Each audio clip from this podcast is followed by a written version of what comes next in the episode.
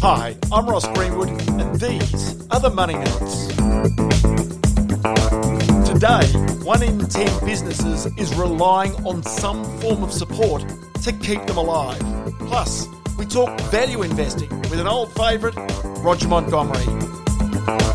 Great to have your company for another episode, and I think it's appropriate today that we start with maybe a little bit of Iggy Pop. looking for one new value. I'm looking for one new value, but nothing comes my way.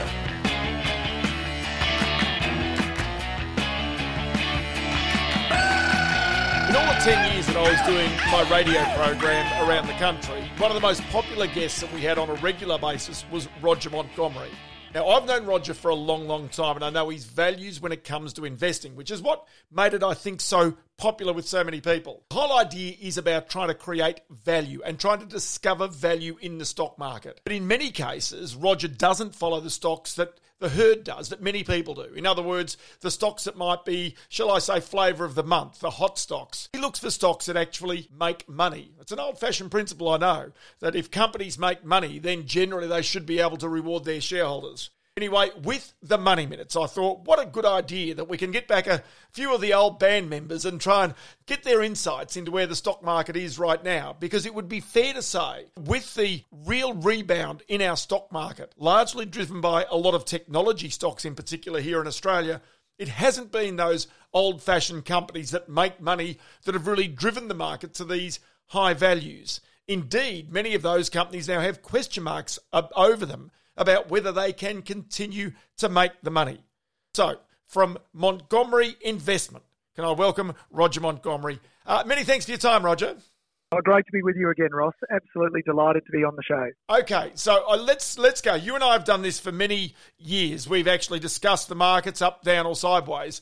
Is it reasonable to say that your style of investing right now is out of fashion? Value investing, deep value investing is definitely out of fashion, but looking for quality uh, at the right price isn't. And it's fair to say that at the start of the year when the market fell substantially back in March, it's fair to say there was a lot of value around. And so we were able to take advantage of that.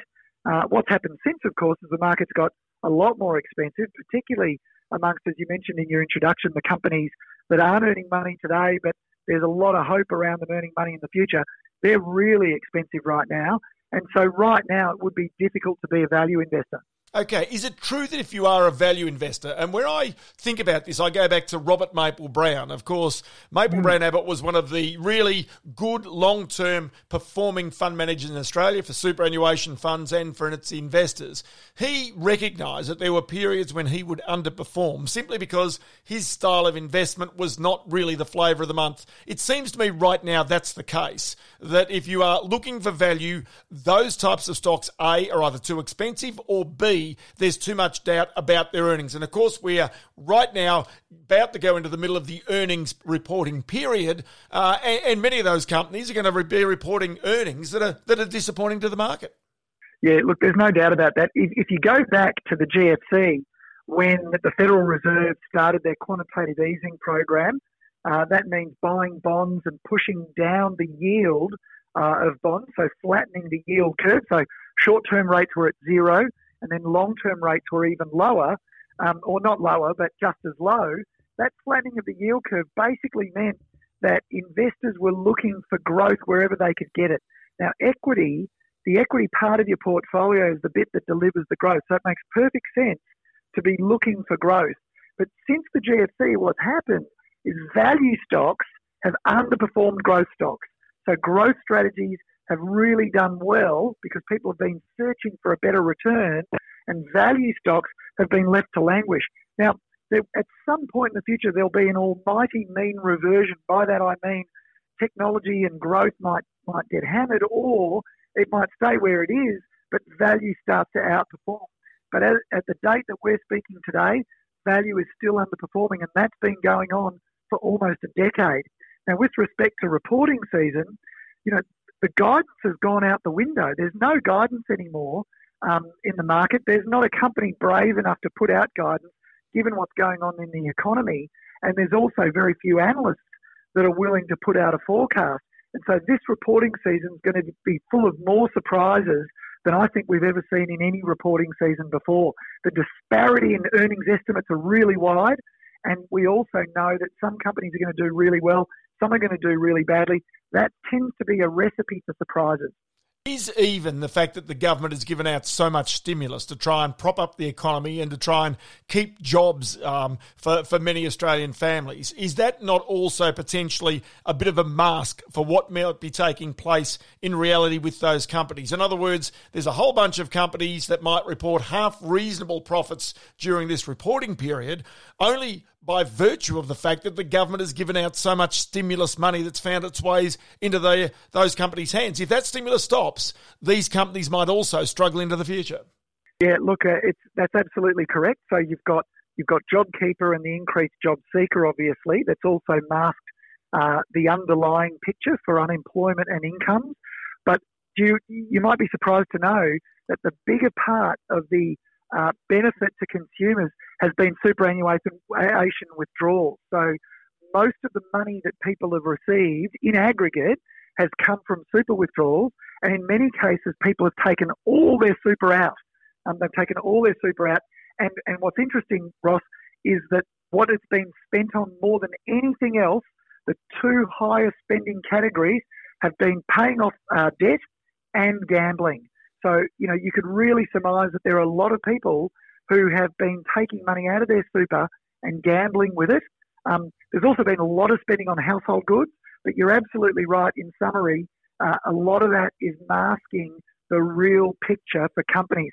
And a lot of the demand has been brought forward. So when JobKeeper stops, uh, it's obviously going to uh, uh it's going to be a staged process. When when JobSeeker drops, and when these superannuation uh, uh, allowances and permissions to take money out of super when that stops, I think what that's going to show is that a lot of demand was brought forward. Okay. Companies have seen the benefit of that, but it's not going to continue forever. Okay, so because you and I were both around in the last recession, we we traded through that, we understood how that worked. Uh, and, and, and I keep trying to explain to people, and on this podcast, the recession didn't hit until four years after the stock market crash. Um, and what government did was that they did all the things that they're trying to do now stimulated the economy, interest rates went low, tried to create a housing boom, tried to bring forward demand, um, and that sort of worked. But as soon as that stopped, really the whole thing fell in on itself. That's what I'm gravely worried about right now. Um, not only for companies, which right now, of course, remember, are allowed to trade even if they're insolvent. And I look at a whole range of retailers out there that I would be worried about, property owners in that retail space as well. And so it's just still a case whereby even though people might have a fear of missing out, that they might have missed this run in the stock market, they've still got to be, I think at least, extremely cautious of what's to come. Because as soon as government, either here or around the world, starts to withdraw stimulus, then under those circumstances, that's where you've got your real economic problem. I think that's absolutely right. And what we've got to remember is that the, it's not really stimulus, Ross, it's just support. If you think about the size of the US economy, their annual GNP is about 23 to 26 trillion dollars. So far, they've injected about three to four trillion dollars uh, into the economy, and they're talking about another trillion dollars. But really, that doesn't touch the size. I mean, you're talking about the output of the country for a month or maybe two months tops. So it's not really stimulatory at all. It's just supportive. And when that stops, as you rightly point out, with record levels of unemployment, um, or you know, and, that, and by that I'm refer- referencing uh, the Great Depression as well. People say the Great Depression uh, unemployment was higher in the United States, but in actual fact, they were counting people over the age of 14 back then. Today, we only count people over the age of 16. And so, if you took out the 14 and 15 year olds in the Great Depression, the unemployment today is probably the same as, if not higher than it was back then. So, we do have a real problem.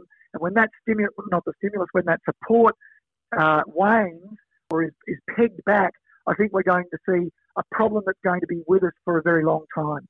Generally, a value investor will um, be very selective in when they buy and what they buy. And when they do that, they tend to hold for a very long period of time. Uh, the real issue is right now that the value investor might be actually doing nothing because they can't find value, and or the other alternative is that if you do buy, you may need to be prepared to move pretty quickly out of that position if circumstances change, or if indeed even the economic outlook were to change that could affect that company. Is that the way you see it with some of the stocks you're looking at right now? Yeah, well, it depends which fund you're looking at. So in our small companies fund, what we've done is we've rotated out of the retail, the bricks and mortar retail space, because for the reasons you just described a minute ago, uh, that is a really uh, problematic uh, sector, and we think that a lot of the a lot of their revenues have been artificially supported. But we also see companies in the technology space that have long runways for growth. And what's happened is COVID 19 and the coronavirus outbreak has, has really shown that trend or really accelerated that trend. For example, cloud computing. So data centers owned by NextDC and Macquarie Telecoms, for example. And then the technology that sits around those data centers, um, which is owned by Megaport. Um, and so you know, we think those, those businesses have grown uh, exponentially during coronavirus. What will happen is they'll, they'll reach a, a new higher plateau and they'll continue to grow from that higher plateau. And then in our larger cap funds, what we've done is we've, because of the risks associated, we think in a lot of industrial traditional and conventional businesses, we've actually reduced the, what's called the beta of the portfolio or the volatility of the portfolio by investing in companies where we think there's going to be an uplift from the realization that interest rates are going to stay lower for longer, as well as giving some giving us uh, an option if the if a vaccine is developed, they'll come back very quickly. So things like Transurban and uh, Atlas Arteria, which owns 2,300 kilometres of toll roads in France. They'll come back very quickly if a vaccine is developed and their yields are pretty solid and they've got a lot of levers to pull where they don't have to raise capital. Um, and so we think they're very, very high quality infrastructure businesses that'll benefit not only from a lower from longer interest rate environment, but also if the vaccine is developed. And that's an interesting thread because you're looking for companies that have sustainability and longevity and cash flows coming no matter the circumstances. But given what we've explained, and that is you can be underperforming at a time when the markets really are uh, not in the favour of value investors, is it a frustrating thing? Because we know that investors often are impatient for returns. Um, but as a value investor, is it one of those things you have to teach yourself the patience to really wait your time, to keep the research going and to really pick your targets uh, for when the timing uh, does turn to your favour? Well, it's not a problem for the small cap fund. In fact, uh, uh since its inception uh, towards the in the second or third sorry third quarter last year, um, the small cap fund is now the number one or two performing small cap fund in Australia. So it's outperforming. In our large cap fund, you're absolutely right, but it's a it's a long game. We're, we're investing for 10, 15, 20 years. We're not investing for six months the, the average length of a recession uh, is about uh, about one year and eight months. Uh, in fact, that's the that's the average time a recession has lasted in the United States in the free banking era since about 18, 1839 or thereabouts. Um, and then the time, the average time to get back to pre-crisis levels of income since World War II has been about four years.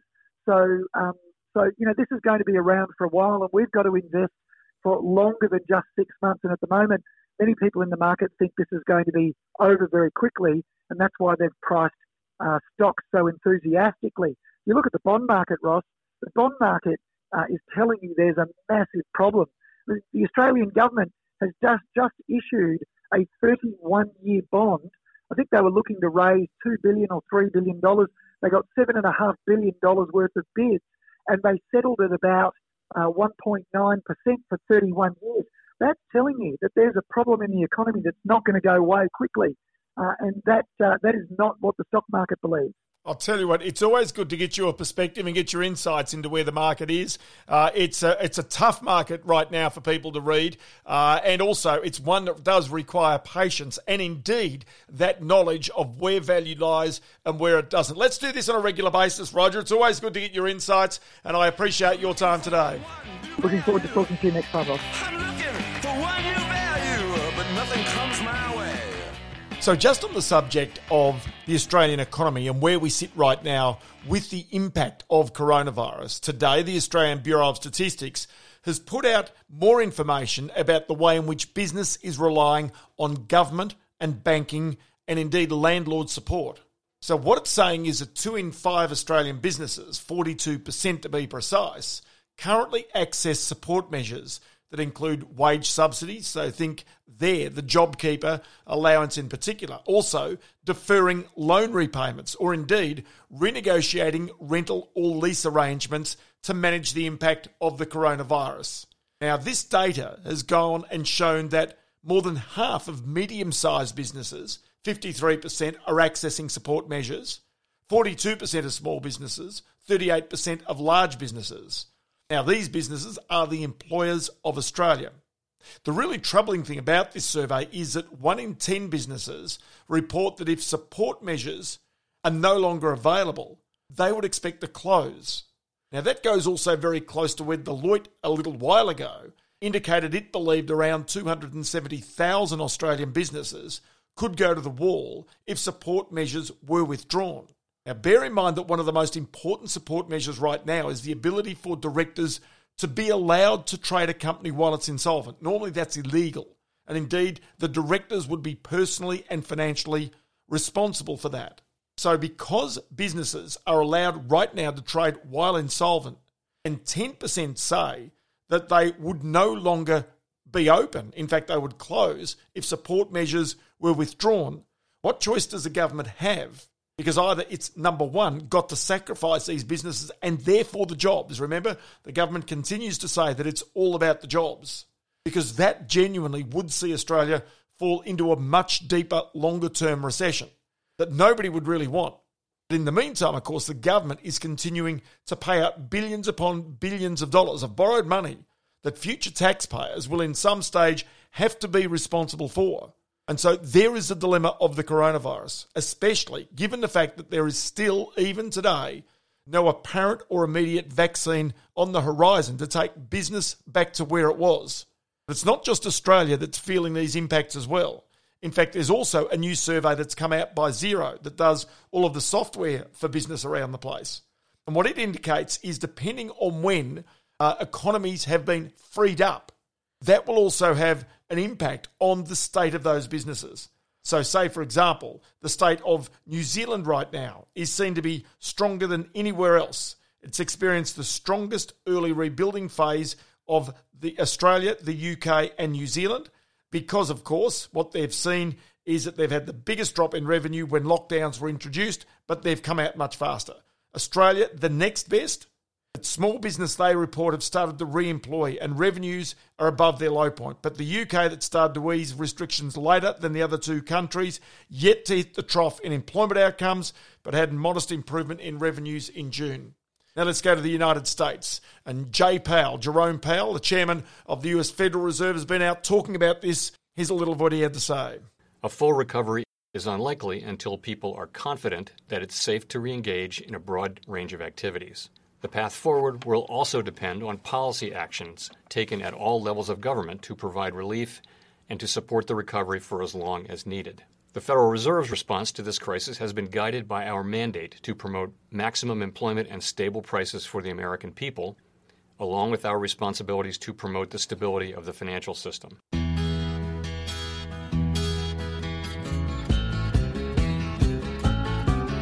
So, one of the most amazing stories of the day, I think at least anyway, is that of Kodak.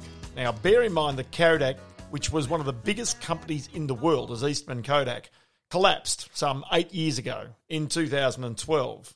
Uh, the business really has been a shadow of its former self when it clearly missed the change in photographic trends where we'd all use them with our phones and tried to stick stubbornly to the idea that we'd have the Kodachrome. Right now, the share price, however, of Kodak has jumped almost 1,500% this week. You might have seen these stories. The shares rose from $2.10 last Friday. They closed at $33.20 um, overnight last night. Now, the reason for that is because the US federal government, Donald Trump, if you like, has given a loan out so that they can turn from being a photographic company into being a chemicals company that can therefore be the base material for drugs and pharmaceuticals. Here's just a little of its chief executive, Jim Continenza. You know, I, I, about two months ago we started, so approximately, but they were very, very high initial talks.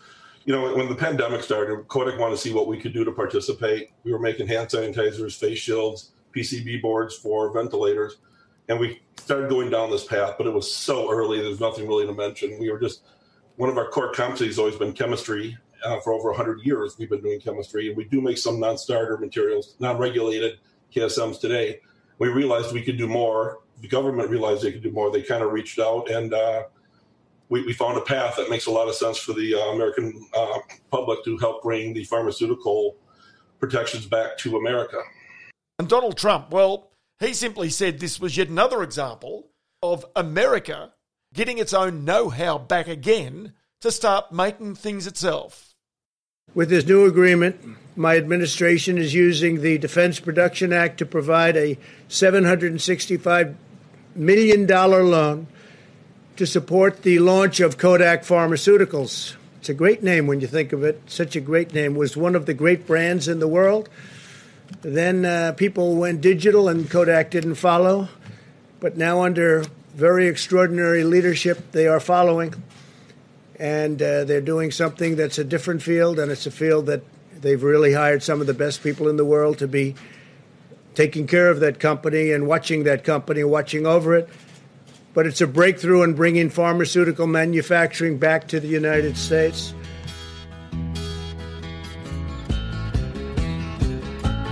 There's only one small problem about this whole thing with Kodak transforming itself into a chemicals company, and that is, well, the stock price started the run on Monday. The announcement wasn't made until Wednesday.